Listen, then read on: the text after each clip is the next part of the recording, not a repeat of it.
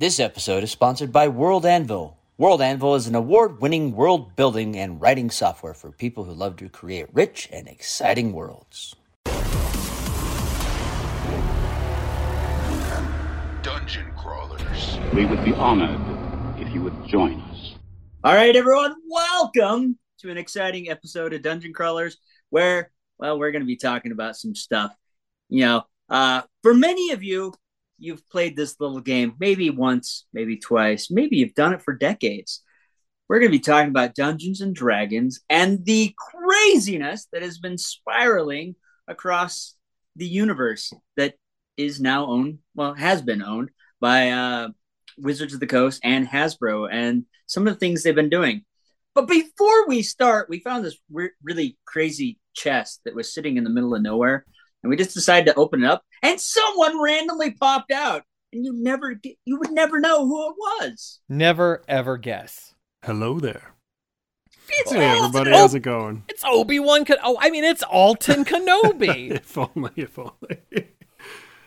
However, we do know that, Krebs' brother did say he stuffed Alton in a chest somewhere and tossed the chest, into the Chesapeake Bay, but we never knew that he was being serious. Just goes to show, if you crawl enough dungeons, you will find the treasure. Yes. Yeah. It's kind of like that chest that magically floats up onto the beach, and you just hear that bump, bump, bump, bump, bump. Like Jumanji. Yeah, I do have to admit though, while I was in there, so just some awful things happened, and I'm just glad to be able to be here to get it off my chest. Punished. I have missed the puns. Matthew will be offended that you said that. They are so much better than the dad jokes. I mean, I can crack dad jokes too, but yes, they are. All right. So, Alton has always had his eyes, ears, hands out into the universe that is gaming. If you listen to many of our shows, he's always been the person we've done. We have our knowledge, but his knowledge goes above and far beyond that. He is like our Gandalf. He for those who may not know, he has uncanny instincts when it comes to the world of tabletop as an industry. He's absolutely stellar, and Daniel, you nailed it on the head. He is our Gandalf. Oh, see, now you guys make me want to come back and record more episodes when you say nice things like that. Well, you should. Come on, guys. That's not nice. Well, here's the thing, okay? Life is all about patterns. Life is all about rolling the dice and seeing what comes up and getting advantage when you can. And holy cannoli, management of Dungeons and Dragons over the last few years has been really, really weird. And one of the most notable things last year at Gamma, which is the Game Manufacturers Association convention, they have a trade show every spring. Wizards of the Coast didn't show up. And at that point, I made some dire predictions, but I did not anticipate the drama that happened with the OGL, and I think that's what we're here to talk about tonight. Oh, yeah. Yes, it is. I mean, honestly, I feel like when they threw that OGL out, they rolled a 1. I mean, it wasn't a 2, it wasn't a 3, it was a 1. Solid across the board. I have never seen... I mean, we over the years, we've watched how, fans of Star Wars, fans of Lord of the Rings, and that have gotten all fired up. But man, when that OGL came out, it's like the entire world just dropped a firebomb and said, nope, we're not doing this. Yeah. I mean, to be fair, I think if anywhere if there was anywhere that Wizards of the Coast rolled a 1 here, it's in reading comprehension, because even before we get into any of the details here, I just want to remind everybody what the word irrevocable means. Yes. And any of you who are out there listening who just want to pause and go look it up, you are more than welcome to. I'm just going to sum up. Irrevocable means that you can't undo it. Yeah. you can't just step back. And legally it has its own implications, but beyond that, when you build a product that is community-centered like this, you make certain promises that are irrevocable regardless of the particular contracts you write up. And holy cow, I'm so excited to talk about this. So on that wise, there are many people who either haven't heard the news or they've heard it piecemeal, or even if they followed it, they don't necessarily fully understand it. Can you boil this down for the average person and help them understand what just happened? Yeah. So I'll actually even take it a step beyond that, because I think it'll help lay the foundations here. Let's talk about the history of what happened when Hasbro purchased Wizards of the Coast. Wizards of the Coast had been going through a renaissance, and it was growing in a way that was very attractive to Hasbro, who is in essence an IP holder. Their whole business model revolves around just getting good intellectual properties and holding on to them until they can milk them for all their worth. And when Wizards of the Coast was being purchased, a lot of players in the community started to get very nervous about what that meant for Dungeons and Dragons. And at the same time, because 3.0 was coming out, there was a lot of concern from even within Wizards of the Coast about how they would be able to produce enough premium content for players under what is going to be a massive change in management. I'm sorry, 3.0? Yes. So Dungeons and Dragons has gone through multiple editions, and a lot of people really, when they picture in their minds, they're thinking about advanced Dungeons and Dragons, right? Yeah, which is second edition. Yeah, and second edition already did a lot of improvements over first edition, which was just kind of a ramshackle, thrown together whole bunch of different things that worked together, but really needed a lot of homebrew to get moving again. And so TSR, before Wizards of the Coast, said that they wanted to update the game and put together a new edition of the game that was more cohesively designed from the ground up. And they put a lot of time, energy, and resources into Advanced Dungeons and Dragons, and it exploded. There's a whole tale there about the people at TSR, the inner drama, the mixing, matching. I think we've even talked about it on a couple of other episodes. But TSR sold everything to Wizards of the Coast, who took it over and said, yes, but let's do it even better, and started to produce third edition Dungeons and Dragons. Yeah. While all of this is going on, Hasbro starts courting them. People are already nervous about transitioning to the new edition of the game to begin with. They're already nervous about being able to bring content with them. And someone at Wizards of the Coast, a lawyer, I believe it was, had an idea that said, what if we created some kind of licensing agreement with the community at large that enabled creators to go and make cool things using our system without fear of us coming and hunting them down, so long as they follow specific rules and aren't infringing upon some of the unique story elements of our intellectual property? We'll let them utilize all of the base rules necessary to play the game. And so as a result, they created two different documents. And here's where our abbreviations come in.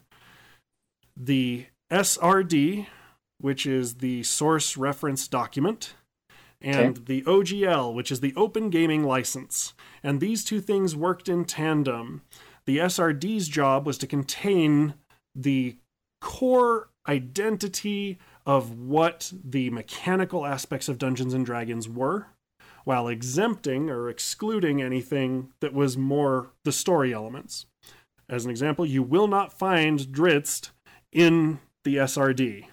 That is protected intellectual property. They knew that there was money there. They wanted to be able to publish books. They didn't want everybody and their dog going out and creating Drizzt content that people might confuse as official D&D content. Yeah.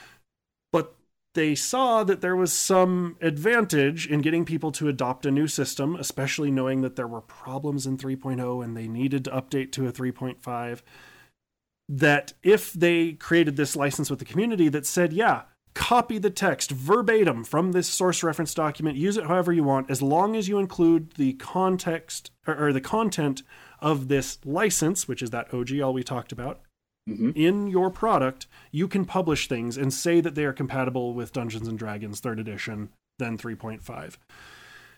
the community got super excited about this because they purposefully went out of their way to word the license, the open gaming license, in such a way that it was irrevocable. Yeah.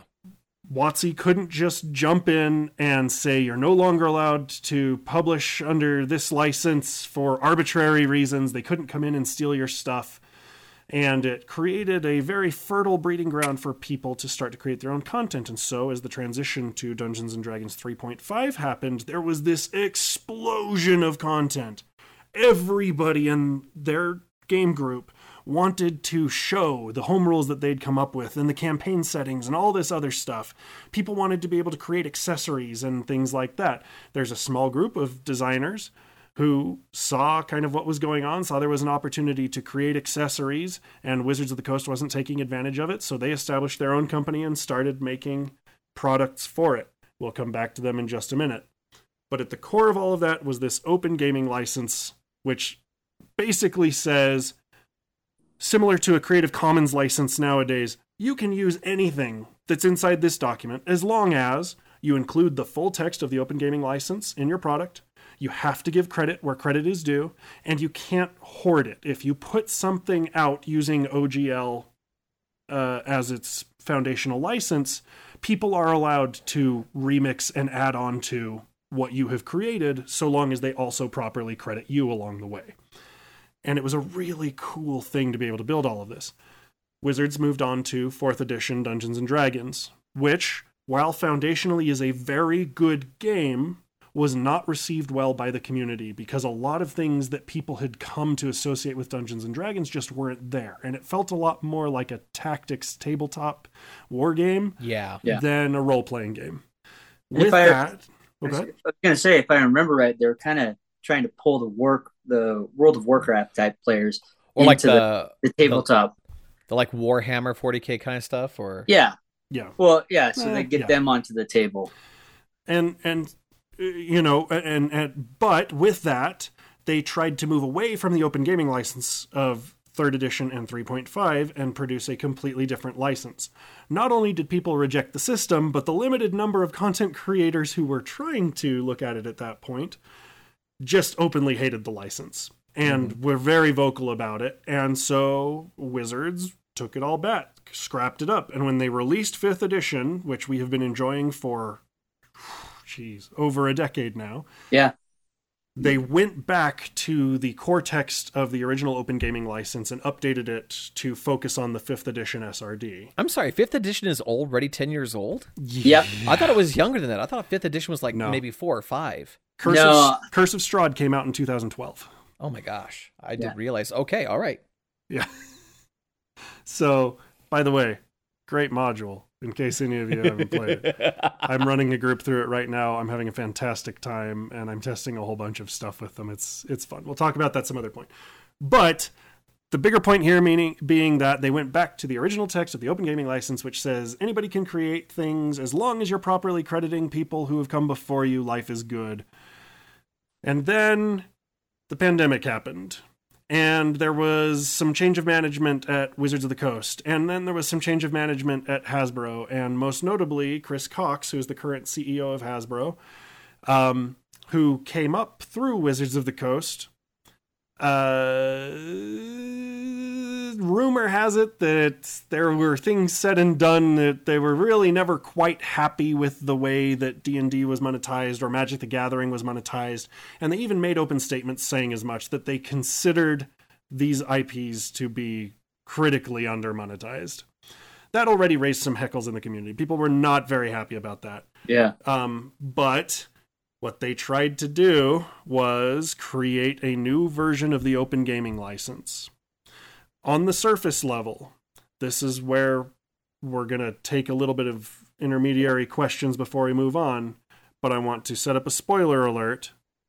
Even if the foundational premise of their updates made some level of business sense, like I understand where they were coming from, the way that they went about it, and specifically the timing and everything else, was really unfortunate. And they sent out this updated license to a limited number of content creators and consultants, people with whom they were already in bed ahead of time.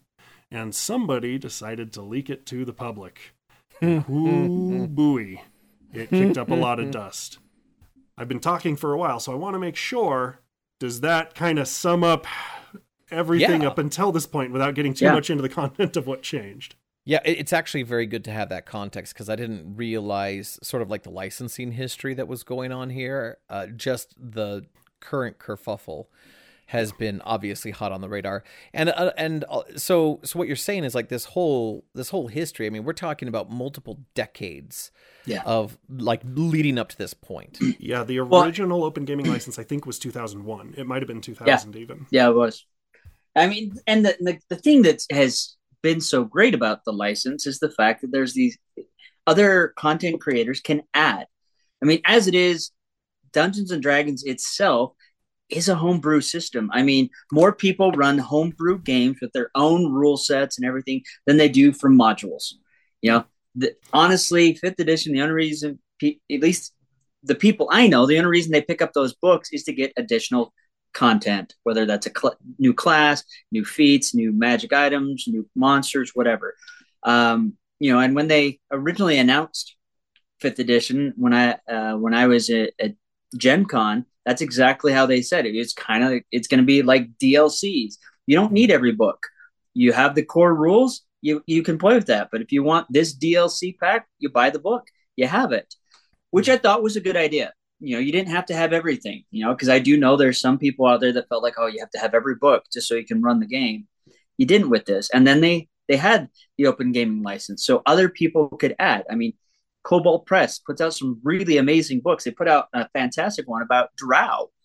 Yeah. There is, in my opinion, much better than anything Wizards of the Coast has put out. And I've loved Drows since, you know, my very first time reading Bob Salvatore's books about Drizzt.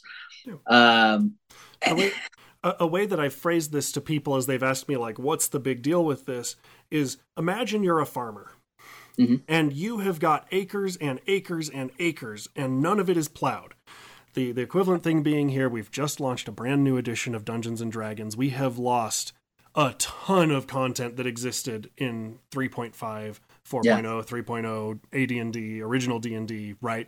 And not everybody is going to be happy out of the gate, but there's also a lot of ground that just has to be worked and plowed. Yeah. The open gaming license was essentially a hire for help sign that went up, like a co-op, and said, hey, anybody out there, you can come and plow my fields. You can plant your seeds. I'll let you keep some of the profit. I'll let you keep some of what you plant. And in exchange, more people are going to be willing to shop from my farm because I have a better selection of crops. Yeah. Mm-hmm. Right.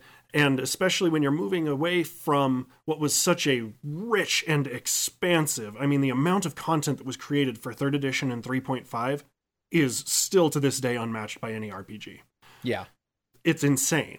And then 4th edition was received so poorly that there really wasn't any time to start porting out all this old content to begin with. So now you got to have that content somewhere, and the OGL was the fastest way to put life into that.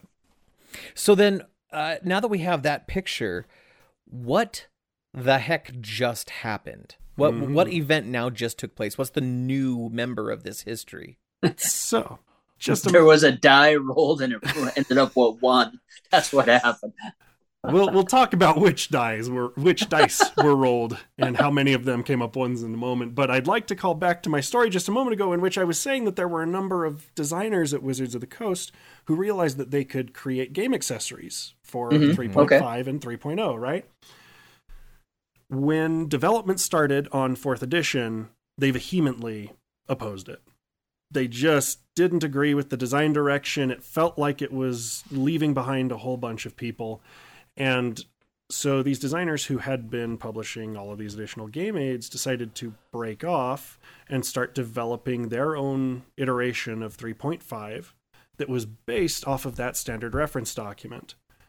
That company changed its name as it was getting ready to publish its first RPG to Paizo, and published Pathfinder, colloquially known as Mathfinder or 3.75.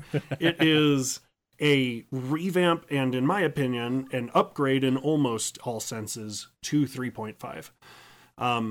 It at the same time that Wizards was taking all of the crunch out of the game, turning it into a tabletop tactics kind of a thing, this group of people came in and reintroduced something that was very familiar. Even if it was bulky for a lot of enfranchised players who had been around for 30 years, it was comfortable. And it solved a lot of the problems that existed in 3.5. Needless to say, Wizards of the Coast was not a huge fan of having spawned their largest direct competitor out of an open gaming license that was originally meant to be focused on the fans. And so, in an effort to not only additionally monetize the game, but maybe prevent some of this competition from going on. This is my opinion. I'm not a legal expert, and I'm not going on. No one has gone on the record at WotC saying, we did this to shove it. You know, yeah. It is what it is.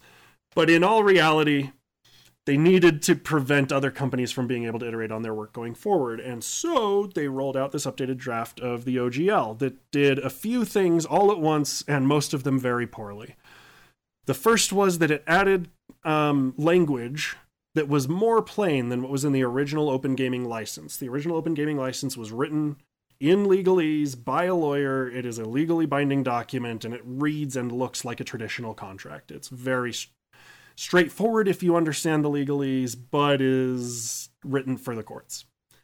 They rewrote it in more common terms and added annotations and other things like that, which called attention to a lot of sections and rights and things that they already had, but people had never really thought about before. Mm.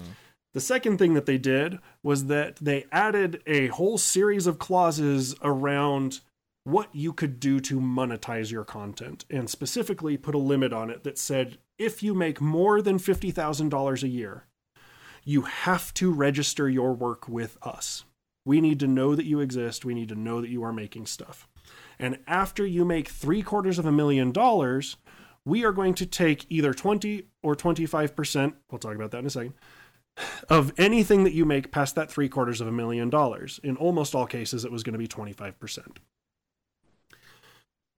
That, understandably, I think, got a lot of people nervous, because if you're a content creator and it isn't really clear what you can and cannot do with Wizards' intellectual property, and then now they're saying if you ever make more than $750,000, we're going to take 25% of it.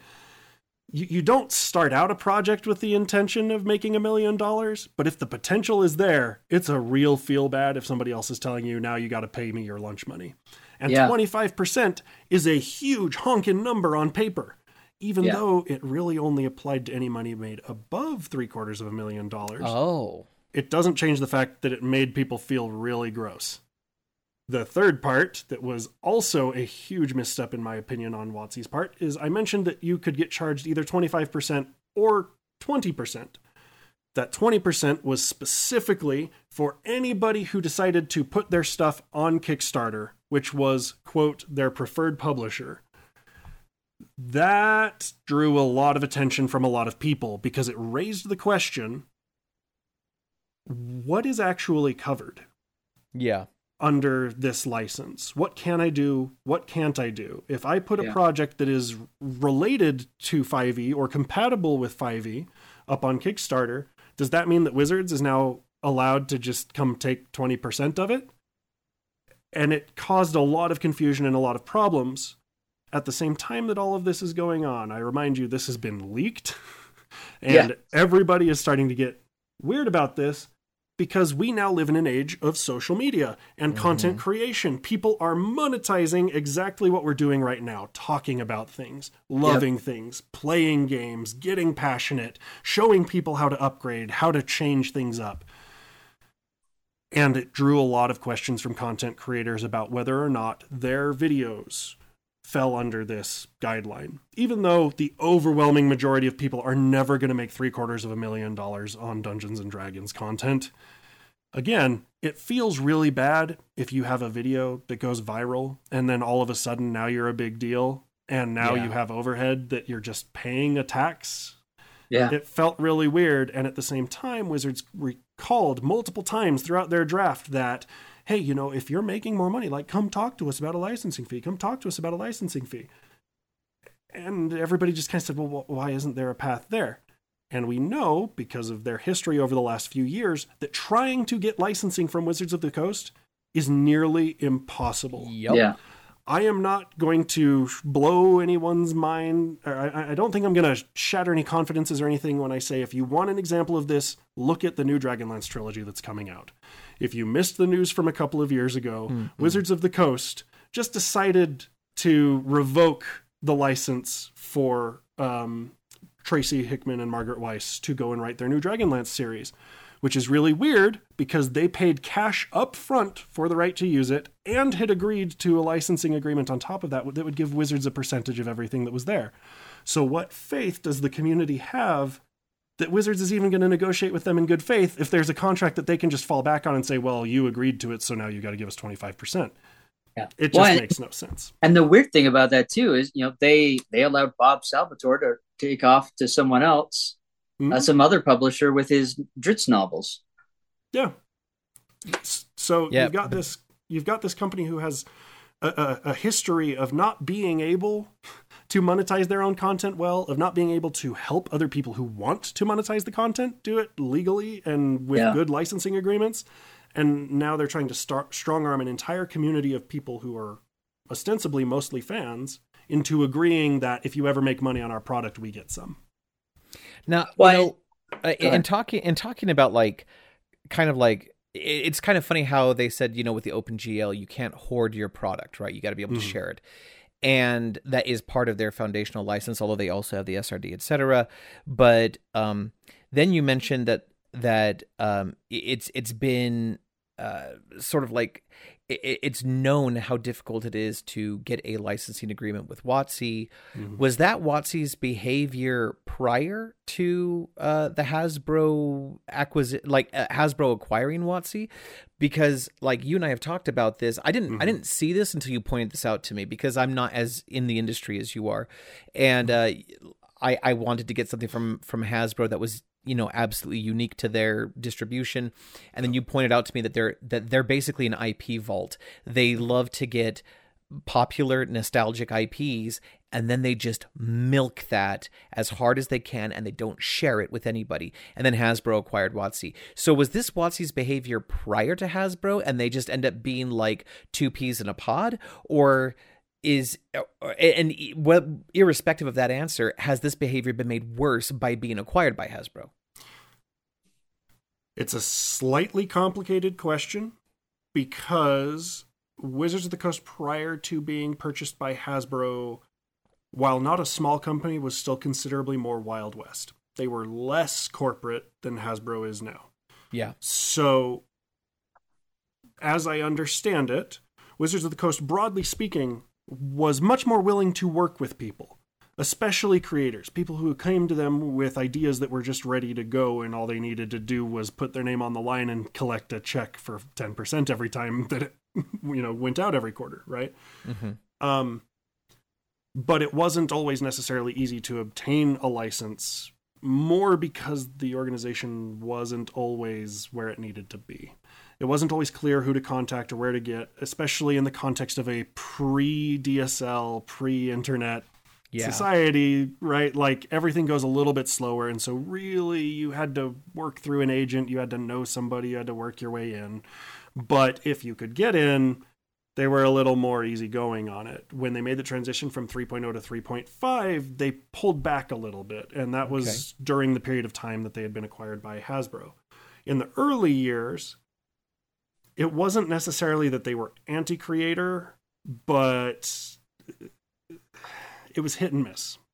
And when 4th edition was received so poorly by the community, and that contract got kicked back, and we started to get into 5th edition, at the very beginning, they were very open to allowing people to create things. They were not litigious in nature, and there were a lot of things that they had the full right to be able to go and shut down under traditional copyright and intellectual property law, regardless of what their open gaming license said. Sure, that makes sense.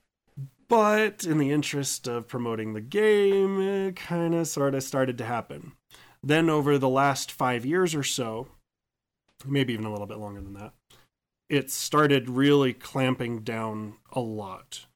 Wizards of the Coast and Hasbro up until 2017 really had a pretty clear dividing line as to who was what. And then it started to blur. They removed being able, or they removed the ability for game stores to order products directly from them, as a great example.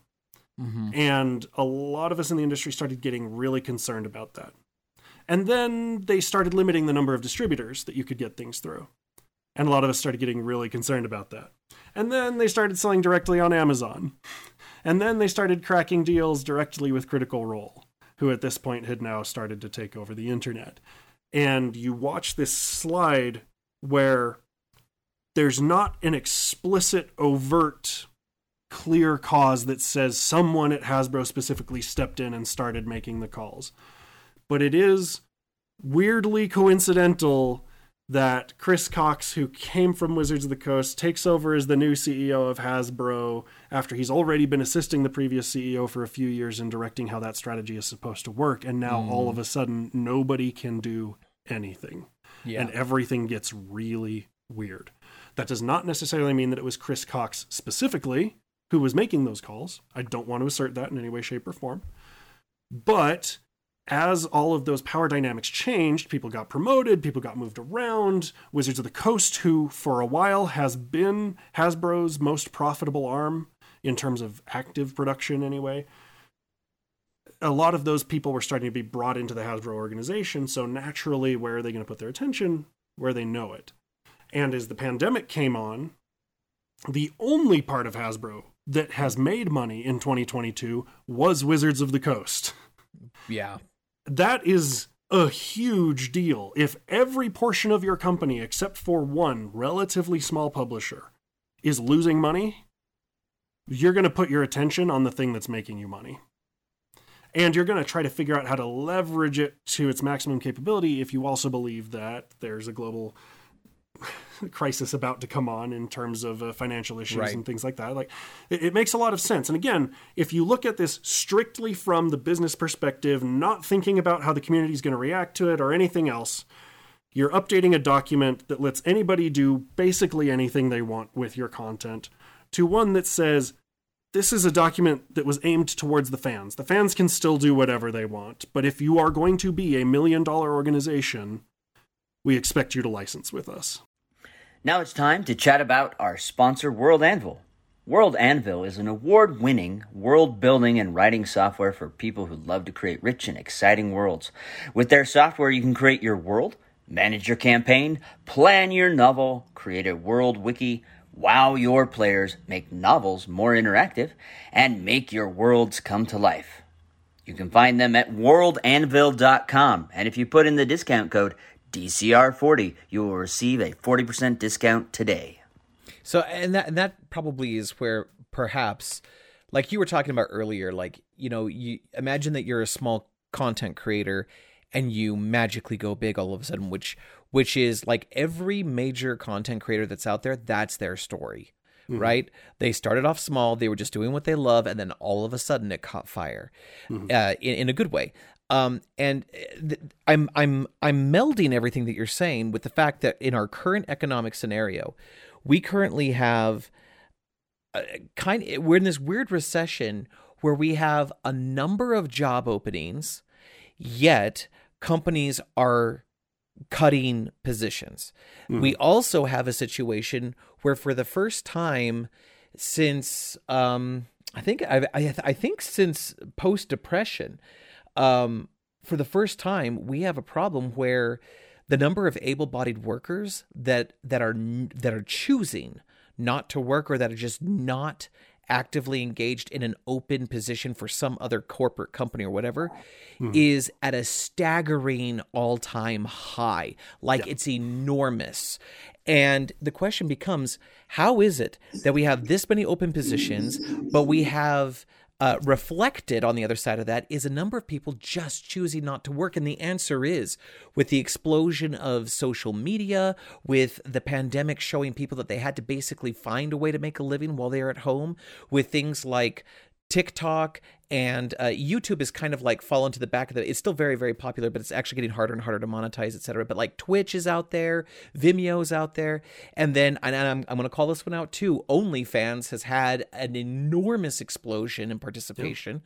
Yeah. And other members of that particular industry have opened up to content creation for profit, all that stuff, right? So you have all these people who are at home making hundreds of thousands of dollars every quarter, let alone across a year. And then it's like, okay, so now here comes this new license, or at least a proposed new license, where it's like, cool, we're going to protect the little people, but if you become big, now we're in business together, right? That's what the license basically suggests, or basically states. And that's where we get to the timing component, mm-hmm. right? Because if this OGL update had been put forward in 2019, it would have still kicked up a little bit of dust, but not like the vast majority of people would not have had a problem with it. But in a post-pandemic world where people were stuck at home and spent a lot of time picking up tabletop RPGs and content for tabletop RPGs, and finally getting around to writing that content that they've always had in the back of their head, or that one module that their friends always make them run every year, their side rules and things like that. Not only are there more people creating content, but there are more people consuming content. Yes. And there's a uniqueness in the fact that Wizards of the Coast has been able to maintain what is virtually, though not technically, a monopoly in the RPG space. There are many, many people who can tell you about RPGs that aren't Dungeons and Dragons, mm-hmm. but I doubt that there is a single person who plays a role-playing game who cannot tell you what Dungeons and Dragons is. And it's very small percentage of people who haven't played it. Mm-hmm. There are occasionally, very rarely, someone who has played other RPGs who hasn't played Dungeons and Dragons. Mostly it revolves around an IP issue of they don't like high fantasy, they really wanted to play a sci-fi campaign or right. things like that. But that's highly, highly unusual. And beyond that, a lot of the complaints that people were levying about this new version of the OGL are actually complaints that already existed in the 1.0 version of the OGL. The fact is that if you leverage Wizards of the Coast's IP incorrectly, they do have a right to terminate your license under the Open Gaming License. If you are being a racist, homophobic, bigoted person, Wizards of the Coast already has the right to sue you for all you're worth and shut down your ability to produce content. That was never a real question. But because they decided to release it in plain text as much as they could, it raised a lot of concerns with people who had never actually asked the question, do I have to use the OGL for this? Do I have to use a standard reference document for this? At the end of the day, some exceptions, streamers really were never going to be affected by this. But Critical Role, who makes that kind of money. Critical Role, specifically, if they were putting out game content that was using the exact text from the system's reference document, yes, it would affect them. But the fact is that game mechanics cannot be copywritten. What I mean by that is, the idea that makes a mechanic work cannot be protected intellectual property. Mm-hmm. The way that I write it down and explain it to somebody else can be. Okay. The Open Gaming License protects the SRD as a document and gives you the permission to literally copy-paste the whole thing if you want and put it into your work. As long as you get credit. That's okay. But if I can explain to you that I have a really neat mechanic in my role-playing game in which occasionally I will allow you to roll 2d20s and choose the result, I have just described advantage without using the exact text that is in the SRD. Mm. That is completely fine and legal. And for many content creators, they already were rephrasing all of these things anyway, and then still putting the OGL license, the OGL text at the beginning because they didn't understand what they were doing. Paizo, when they created first edition Pathfinder, did straight lift most of the SRD to be able to build it, because they were essentially building an augment to the 3.5 system. When they moved on to Pathfinder 2nd Edition, they did include the OGL, because there were still certain sections of text that they had copied over because they represented particular abilities or magic items or things like that. And it was easier to put it in and just blanket cover it rather than go through and try to weed out any remnants of an old document.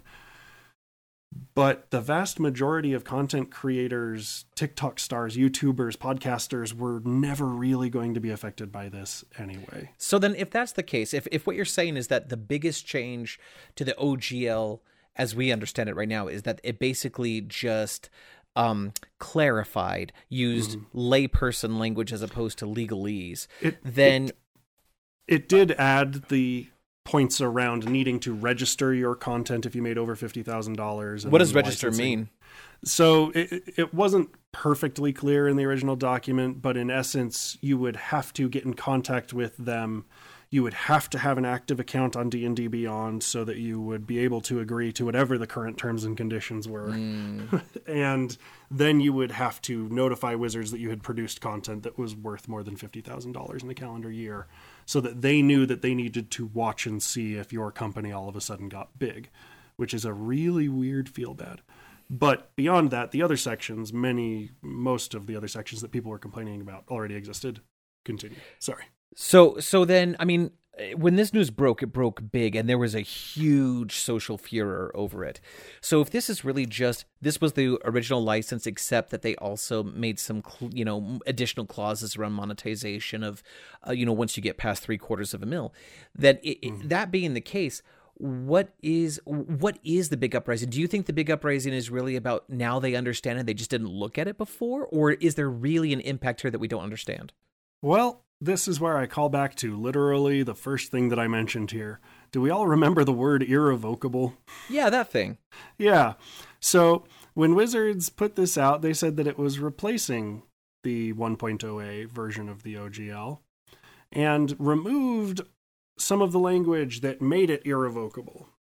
And beyond that, by forcing content creators to register through D&D Beyond, there was, in my opinion, a real and legitimate fear that Wizards could just update the terms and conditions on that site whenever they wanted, and therefore be able to change the terms and conditions of what they'd agreed to. And again, maybe the limit starts at $750,000, but then they realized there's a lot of people making $300,000 to $500,000 in a calendar year, so maybe we'll just drop it to $250,000. Yeah. That's a huge problem. And beyond that, because the core reasoning behind the open gaming license was essentially to provide a fan resource and to encourage people to monetize the space, even though I don't think that they actually had a major legal ground to stand on to eliminate the original OGL to begin with here, there was an implicit trust that was broken. That's true. Because we love this hobby. We're passionate about it. We want to share the cool stories that we have, and we want to share the things that fix the game mechanics that break for our particular groups. And no two groups are going to play the same. So if I'm having a problem with my group of people, I want to be able to go online and talk to somebody else who has solved it and have a better solution at my fingertips without the fear that Wizards of the Coast is going to come in and deauthorize that content, take it off the internet for no reason, and maybe even come after me as somebody who was receiving, purchasing, or distributing that content for some reason. That's a huge problem.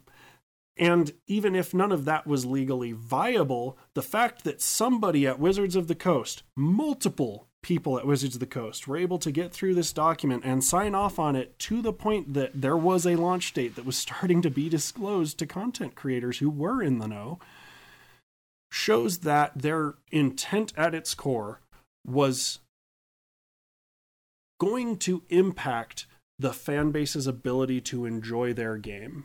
Yeah. And it left a whole bunch of weird, uncomfortable distaste in people's mouths. Because if I love it today and I want to love it 10 years from now, I don't want some massive multi-billion-dollar international corporation to show up at my house one day with a court summons saying that because I posted a YouTube video 5 years ago that happened to discuss their particular game mechanic, they now have the rights to take me to court, take everything I'm worth, shut down my channel, etc., because they now consider me competition for whatever reason. Right. Or because my particular flavor of the game doesn't match up with what they consider to be true D&D, in quotes. They already had, one of the other sections that they called out is their ability to be able to deal with bigotry, racism, etc. They already had that right to begin with. And beyond that, not even 6 months earlier, they published Spelljammer, which contained a simian race, that is a race of monkeys, rescued from a jungle area, who were now subservient slaves to all of these other races, and who really enjoyed the work that they did. And doesn't that feel great?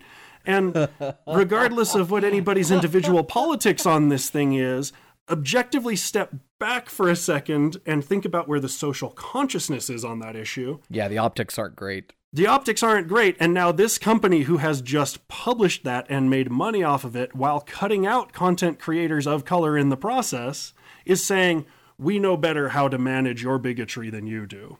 And therefore, we're going to add language and to our licensing agreement that allows us to come in and swoop in for any reason if you do something offensive, which is a little bit of a subjective thing to begin with.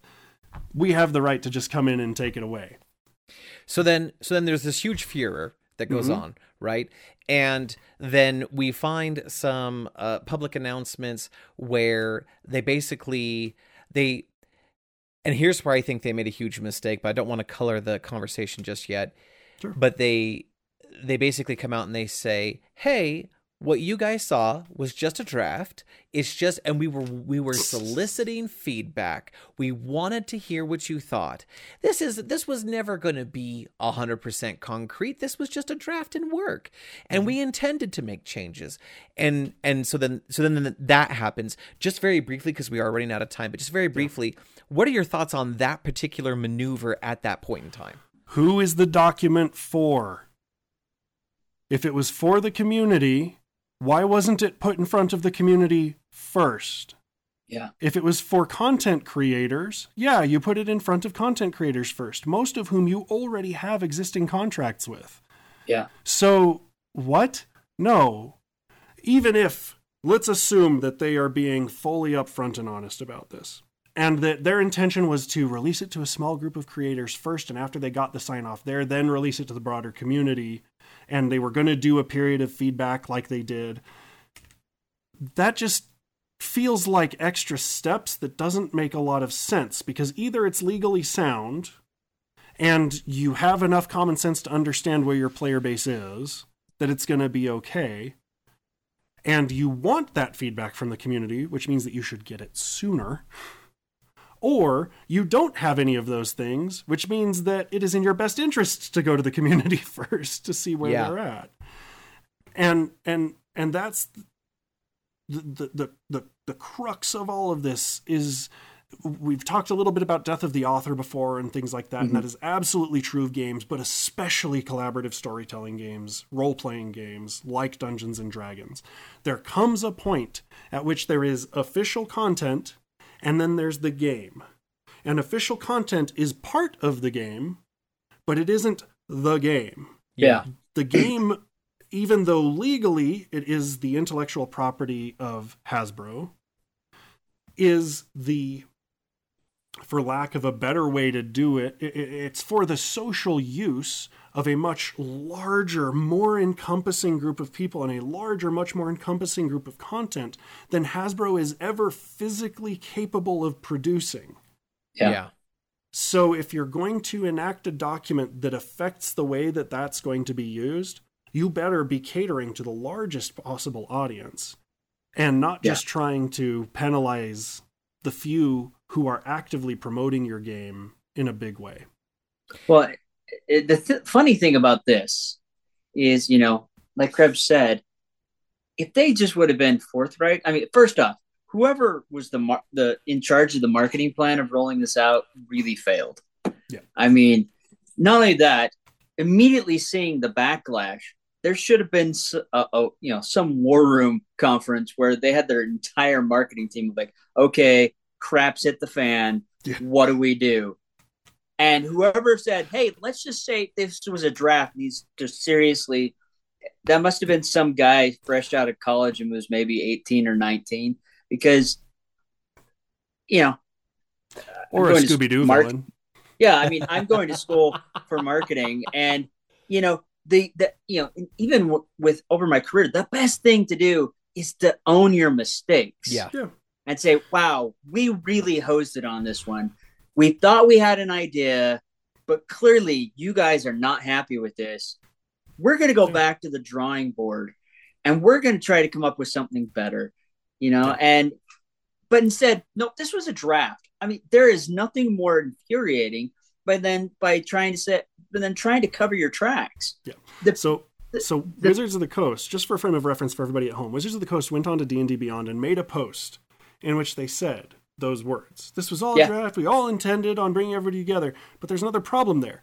They released a version of that statement, and then shortly thereafter, they released a different version of that statement. Yeah. Within a few minutes. That's really, really weird for something that is clearly sincere and contrite and to the point. Well, their apology was just a draft. Yeah. Sorry. Yeah. And I do understand drafts, but if you're a multi-billion dollar organization, billion with a B, a heavy uppercase B, you better have multiple people checking your apology before it goes onto the internet, because the internet is forever, my friends. The moment it goes up, it's there. True story. To be honest, Wizards is notorious for things like this. I mean, when the Kryn book came out, the Dragonlance book came out, and the ads for that, the name of the planet, which is Kryn, Krynn, was misspelled to Kyrnn. Mm-hmm. Seriously, how this and in the ad content they were putting out too at the beginning, and in the rest of the ad content, it's like, how do you screw up? I mean, I put out a book. I have an editor that goes through it. I have a someone that checks for content. You know, I have someone that checks, make sure spelling is correct and, you know, and cohesive, you know, and that's after the fact that I've had other people look at the material. This is a big corporation. They've got to have more people. I mean, heck, Brandon Sanderson, I know, has a massive team that goes through and is constantly checking those things. You know, I don't think I've ever seen, I could be wrong, but I don't think I've ever seen an error in a single one of Brandon's books. Well, you know, and then on top of that, right, the line that really got me in their apology is, people are going to tell you that they won and we lost, but really we all won. What? I know. So first, if you're actually going to apologize, if you really think that that is what the community is, but you have actually won, you don't need to announce your victory, bud. No, you just don't. Show up and you just say, you know what? Thank you for your feedback. As it turns out, we were really off base and we're glad that you spoke up. By the way, anybody at Wizards, if you want to hire me as your PR person, I got you, fam. I just came up with that on the spot. Like I mean, honestly, the three of us have looked at this and all of us have unanimously said, wow, you guys really hosed this. Yeah. I mean, you're right. You don't say, you know, you don't put sides. You don't throw down fences. You just say, you know, we really appreciate all the feedback you've given us. This is going to allow us to create a better community and a better game. Leave it. And then more leaks start coming from inside the company. Yeah. More people talking about how decisions are moving forward. They've already drafted another version of it that they're getting ready to publish, and it's going to have a really short time period to go up. And somebody from inside the company sends out an email to a crap ton of content creators, including content creators who were not previously affiliated with Wizards of the Coast, that essentially said, the only thing management cares about right now is numbers. Cancel your D&D Beyond subscriptions if you want this to change. Wizards of the Coast, who had just purchased D&D Beyond in 2022, and then immediately cut its support staff by a substantial amount. I've heard that it was as high as 75%. I've heard that's what numbers. I heard. I heard 70 to 75%. Yeah. So the only way that you can actually cancel your D&D Beyond subscription is to email in. Yep. There's not even a way to do it within the app, which it's is like ridiculous. A gym. It's like Gold's Gym. I mean, leaks from Twitter, Instagram, all of it. You can go into your settings and hit delete, and it's gone. Yeah, and but leaks, not D&D Beyond. Leaks from the inside of that call center or from that support center were saying that they received 18,000 tickets. 18,000. Yeah. For a support staff that has just been quartered. Yeah. And who is used to a workload of maybe 100 tickets, 200 tickets a day. Okay. And people just start canceling in droves. Then Wizards suddenly, all of a sudden, has a change of heart and says, well, we'll open up a survey. They should have done it to begin with, but we're going to put that aside and say, you know what? It's just being bumbled, and somebody didn't realize that that's what they really wanted the whole time. They put forward this survey that's only open for you for a few days. It also receives over 15,000 inputs. And then magically it goes away, and all of a sudden, oh man, you know what? You spoke, and as it turns out, and we weren't really expecting this, but you guys really didn't like this, did you? No, of course we didn't. But the outcome to that, which is the current state, is Wizards has published the entire SRD for 5th edition under a Creative Commons 4.0 attribution license, which means that as long as you credit Wizards of the Coast following the Creative Commons 4.0 attribution license rules, you can use the SRD for whatever you want now. Yeah. And you can technically choose to go under the OGL if you wish. I don't recommend it. No. I would just stick with Creative Commons. But that took me by surprise, because after a serious, I'm not even going to say comedy of errors, I watched a clown car crash into a train of clown cars as it was hurtling towards the sun during a supernova. while their pet dog was, leashed to the back bumper. Gotta leave that on. And Paizo, who I remind you is their biggest competitor, announces that they're going to do their own open reference content. Yeah. They were making their own license. Yeah. And then started pulling in other collaborators and companies to go under it. So at the end of the day, all that Wizards has really done is drive away a huge portion of their player base. They have gutted the ability of D&D Beyond to be able to make as much money as it could have. I don't know what their active user base is, so I can't say what percentage of people went away. But 18,000 people is not a small number of people. So and then beyond that, they've now, the only way that they could get out of it was by now just turning it into something that is completely outside of their control, Creative Commons, and let people go do what they want. So this whole event, though, one thing that keeps crossing my mind is they may have set in motion a series of events that they can never stop. Absolutely.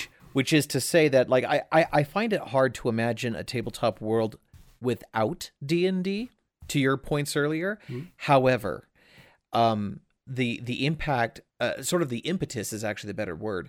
The impetus they gave to Paizo, where they, as Daniel pointed out, basically started forming a coalition of other game, like that inertia that they just gave to another army of competitors to become a unified front.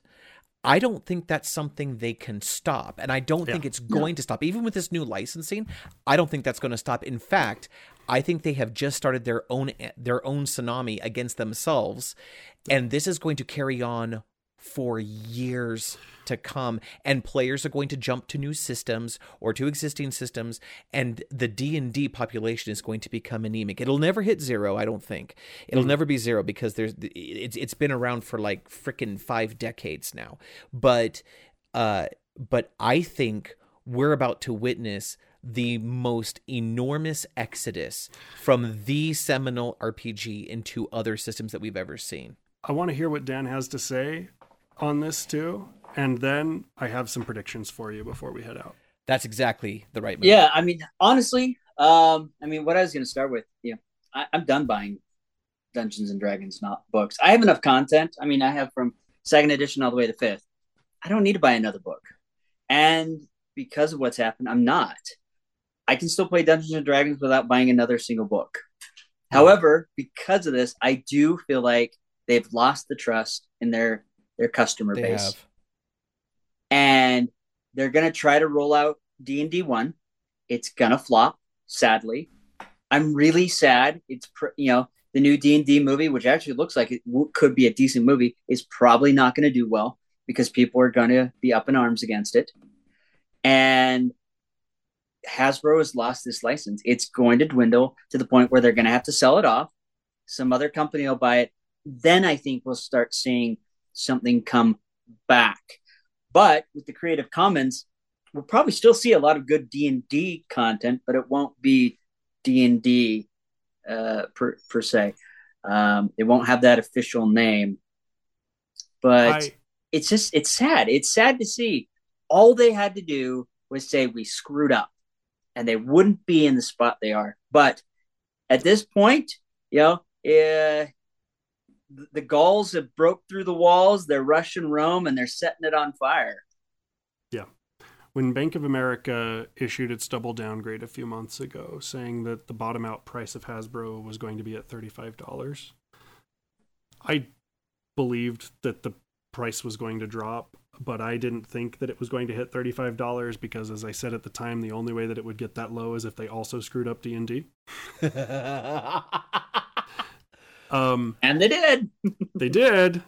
I haven't checked Hasbro's price recently, but I'm going to watch it real careful, and any extra pennies that I have are going to go into that, because here is my prediction on all of this. I think both of you are partially correct. Okay.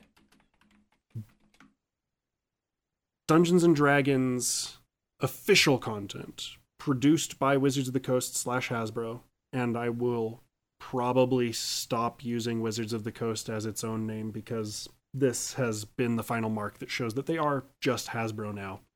Yeah. In my opinion, is going to really struggle, and their aim to get D&D 1 onto as many tables as possible is now harder than it has ever been. 5th edition is, at its core, a really good system. Yeah. It is aimed towards a more beginner-friendly mode of play. It's relatively easy to understand, and it has a huge library of content at this point. So convincing players not only to abandon their 5th edition content, but come back to a company who has just openly flipped them the bird and then continued to flip them the bird as they politely covered it with their hand and said, oh no, this is a win for everybody. That's going to be a hard sell. Eventually, the internet will move on, and there will always be new people coming into the game who never heard about this drama at all. So Wizards of the Coast is not going anywhere. Dungeons and Dragons as an intellectual property and as a game is not going anywhere. I do see a massive wave in other RPG systems. That's going to be huge. But beyond that, I'm also calling it right now. The 2-year timer has started. There will be a D&D 5th edition wave that is even bigger than the one we saw the first time. But it's not going to be backed by Wizards of the Coast Hasbro. It is going to be primarily in the hands of independent creators and small publishers who are going to be creating content that not only has now completely abandoned the pretext that it has to be perfectly compatible with official content, but beyond that is now going to be competing with other people with the same passion, and therefore will have to be higher quality and more accessible and more affordable than it has ever been. The initial brunt of that wave, I think, is coming in 2 years. I think we're going to see the height of it in about 3. But get ready for it. And at the same time, expect a lot of new content from all of these middle ground publishers who have never had the chance until this point to be as big as Dungeons and Dragons. We're going to see a lot of movement into non-fantasy RPGs that actually hit the mainstream, unlike Starfinder. We're going to see things like Vampire the Masquerade, Call of Cthulhu, that are going to go through the roof as people try to approach those types of content. Mm-hmm. GURPS is growing in popularity. Yeah, I think you're going to see a lot of Powered by the Apocalypse stuff, but I also think that you're going to see a number of new systems coming out. The Avatar Legends role-playing game from Magpie happened to arrive on my doorstep the same week that all of this stuff was going down. And that's Avatar Airbender? Yeah, Avatar: The Last Airbender. Yeah. What a convenient time for, 100,000 people to all of a sudden receive a brand new content based in a completely different IP that is already a little underleveraged and a little underproduced. Yeah. You're just going to see this whole thing explode. Well, not that, way. You're seeing a bunch of other people stepping up. I mean, Montcook Games is putting out their new Cypher Unlimited system. It's going to be exciting. I mean, a lot of authors. I mean, I'm waiting to see the Pondsmiths, man. I'm waiting to see what Mike Pondsmith puts out. Cyberpunk stuff, Witcher stuff. I've been watching a lot of the authors. The big name authors I know, authors we've had on our show, and they're like, why play D&D anymore? Look at all these other great systems. They're smaller. You don't know about them. But here's my giant mountain of books. Take a look. Pick one.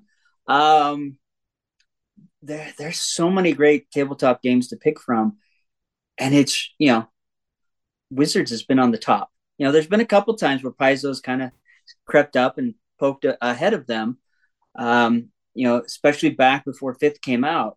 But once 5th came out, they kind of jumped back on top. Mm-hmm.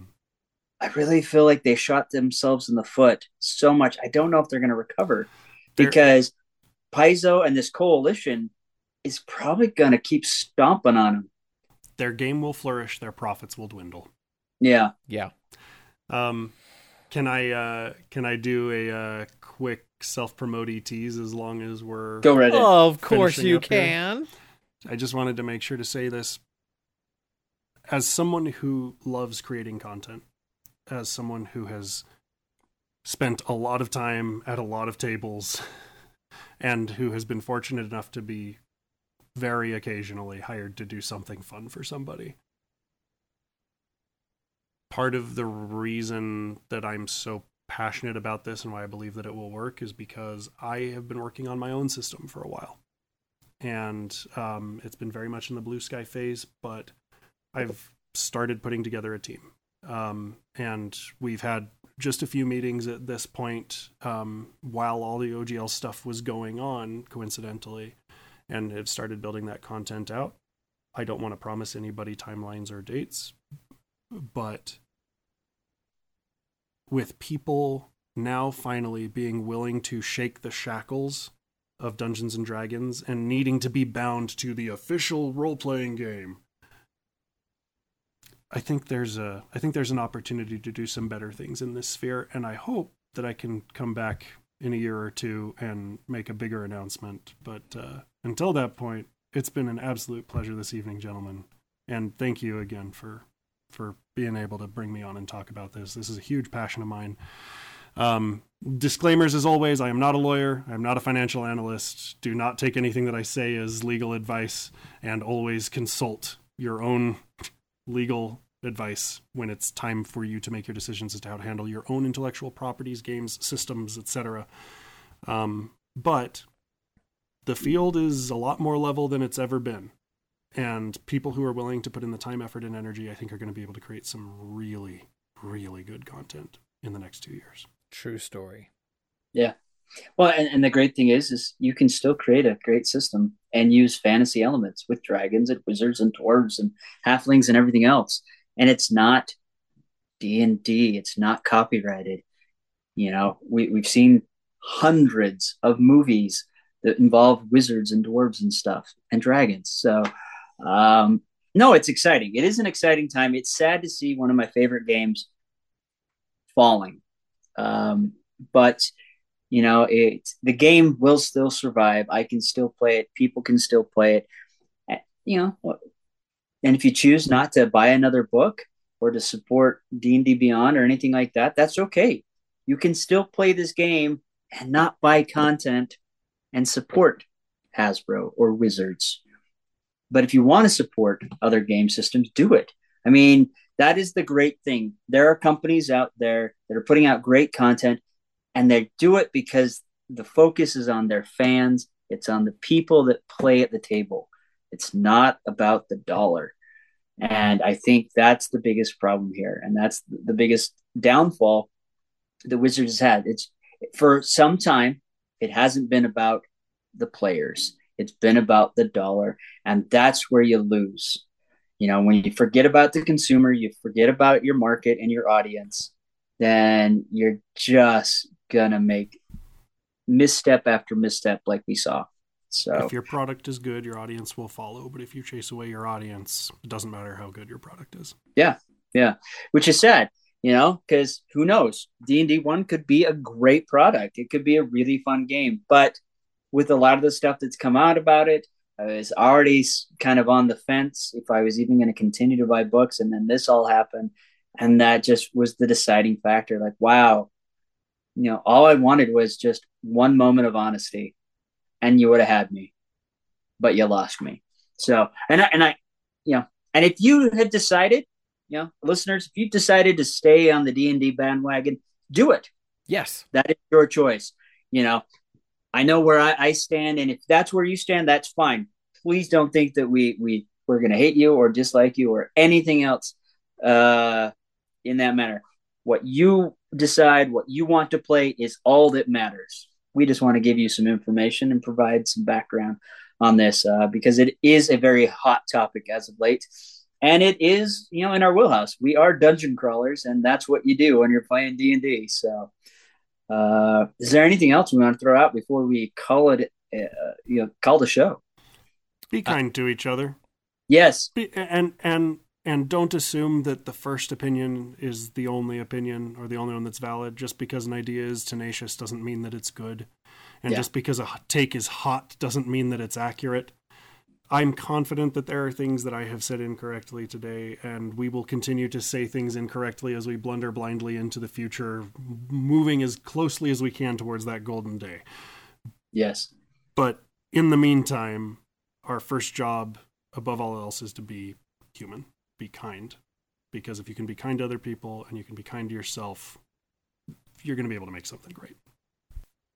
Yeah, definitely. I mean, even while looking at some of the comments that have been going back and forth, there are some people that, you know, they're standing strong. They are defending D&D, and that's great. And then there are other people that are just berating them, and vice versa. And it's just too bad that we can, you know, I remember when we used to be able to have good conversations and debate, even though we were on opposite sides of the fence. I mean, we even did it on the Andor episode. Oh. You know, Krebs and I were on opposite sides of that fence, but we still love each other. We're still good friends. We gotta have that conversation too. Yeah. But you know, that's the great thing. And I hope we can get to that where we can have those type of conversations where we're on the polar opposites. We're still okay. We're still friends. Yep. And at the end of the day, it's all about, we're passionate about it. We have a great conversation, and we part as friends, and we have fun playing whatever game or whatever system it is that we choose to play and love. So hopefully, you know, despite whatever happens, we'll make that happen. So, all right, folks, it's that time. We're out of here. We've talked your ear off. Hopefully it's been entertaining. Hopefully it's been informative, but more importantly, we hope it's been freaking amazing because you've heard the lovely somber tones of Alton. And with that said, we'll catch you next time. And dungeon crawlers, tell your story, whatever may come. And whether you are brand new to our show or you've been listening long enough to miss Alton almost as much as I have, always remember to be epic and don't suck. Remember, the Force will be with you always.